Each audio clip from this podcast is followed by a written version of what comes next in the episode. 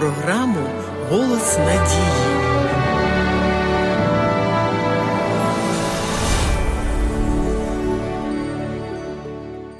Нам здається, що говорити так само природно, як і дихати. Проте, на відміну від дихання, над словами мусимо зосереджуватись. Без належної уваги до слів, які вимовляємо, наша мова буде без свідомого мислення. Тисячі слів виливаються з наших вуст щодня. Ми вільно висловлюємо іншим людям наші думки, судження і переконання. Однак часто забуваємо про позитивний чи негативний ефект, який ці слова несуть тим, хто їх слухає. Сила слова вражає. Все, що ви говорите конкретній людині, певною мірою впливає на цю людину.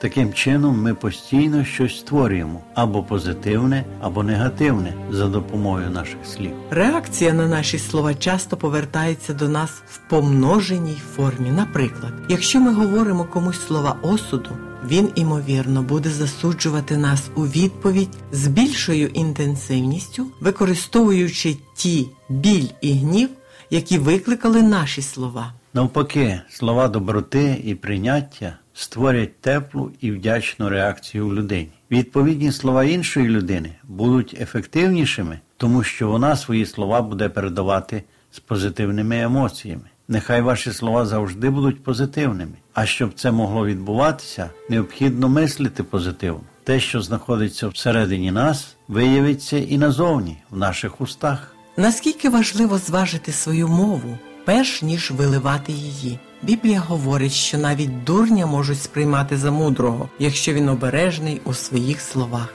Слова мають велику силу, особливо якщо вони сповнені співчуття і турботи про інших. Однак цей принцип діє і в зворотному напрямку. Негативними словами ви можете вбити чиїсь ентузіазм або талант. З негативною промовою ви багато втратите, і якщо щось і отримаєте, то дуже мало. Слова, які виходять в пориві гніву, можуть заподіяти більше шкоди, ніж будь-які інші. Слово це висловлена думка. Наші слова мають навіть більше сили, ніж наші думки, тому що вони впливають не тільки на нас, але і на людей навколо нас. Ось послухайте повчання проповідника Еклезіаста про велику силу слова. Також оцю мудрість я бачив під сонцем, і велика для мене здавалась вона. Було мале місто, і було в ньому мало людей. І раз прийшов цар великий до нього, і його оточив, і побудував проти нього велику облогу. Але в ньому знайшовся мудрий бідняк, і він своєю мудрістю врятував те місто.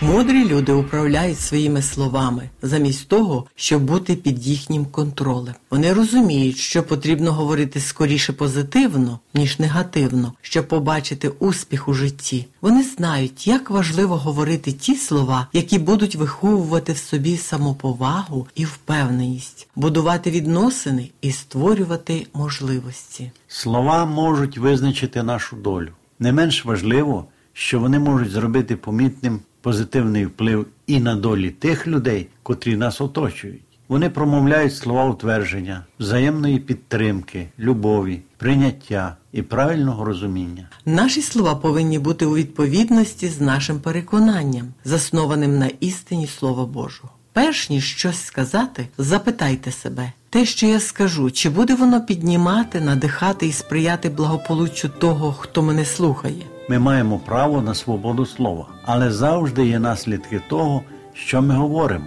Усвідомлюємо це чи ні? Слова мають силу, але у нас також є сила, щоб вибирати слова. Отже, скористаємося своїм правом вибору, адже життя це вибір.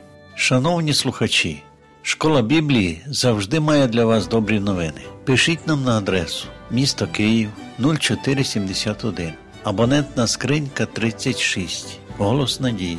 Або дзвоніть нам на безкоштовну гарячу лінію з будь-якого мобільного оператора за номером 0800 30 20 20. Чекаємо на ваші дзвінки. До нової зустрічі!